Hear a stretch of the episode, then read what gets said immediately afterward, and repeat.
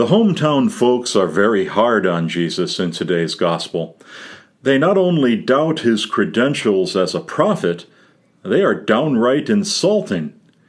In Jesus' day, it was customary to refer to a man as the son of his father. So when people in the crowd refer to Jesus as the son of Mary, they are casting aspersions on him and on his mother. This must be one of the first recorded examples of familiarity breeding contempt. Because they think they know all about him, the people with whom Jesus grew up cannot accept him as a prophet. Jesus laments, No prophet is without honor, except in his native place.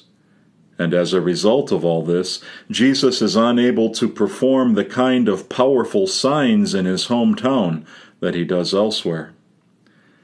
If Jesus has a home today, we are it.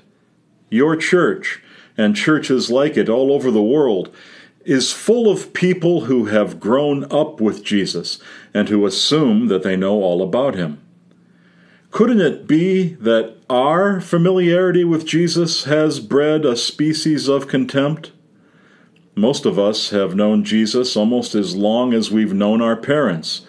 We slept or squirmed through sermons before we could walk. Jesus was that nice man in our picture books, the plastic statue on our grandmother's bureau or our uncle's dashboard. Can that Jesus, the Jesus of our grade school nativity play really be who he claims to be? Can he bring solace and meaning and hope to our troubled, very grown up lives?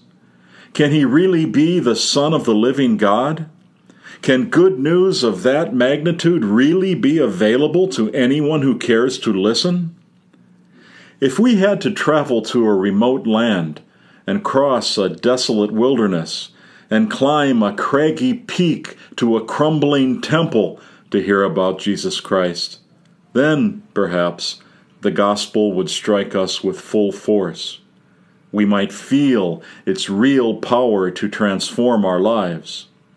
As it is, our good fortune of growing up close to Jesus can have an unfortunate side effect. We, like his Galilean neighbors, can take him for granted. I think there are occasions when Christ's capacity to transform our lives is limited not by his power, not by his love for us, and not by his saving plan for each one of us. Rather, Christ is limited by our imagination and our conception of what it is possible for him to do. Each of us needs to free Jesus of the limitations we have placed on him.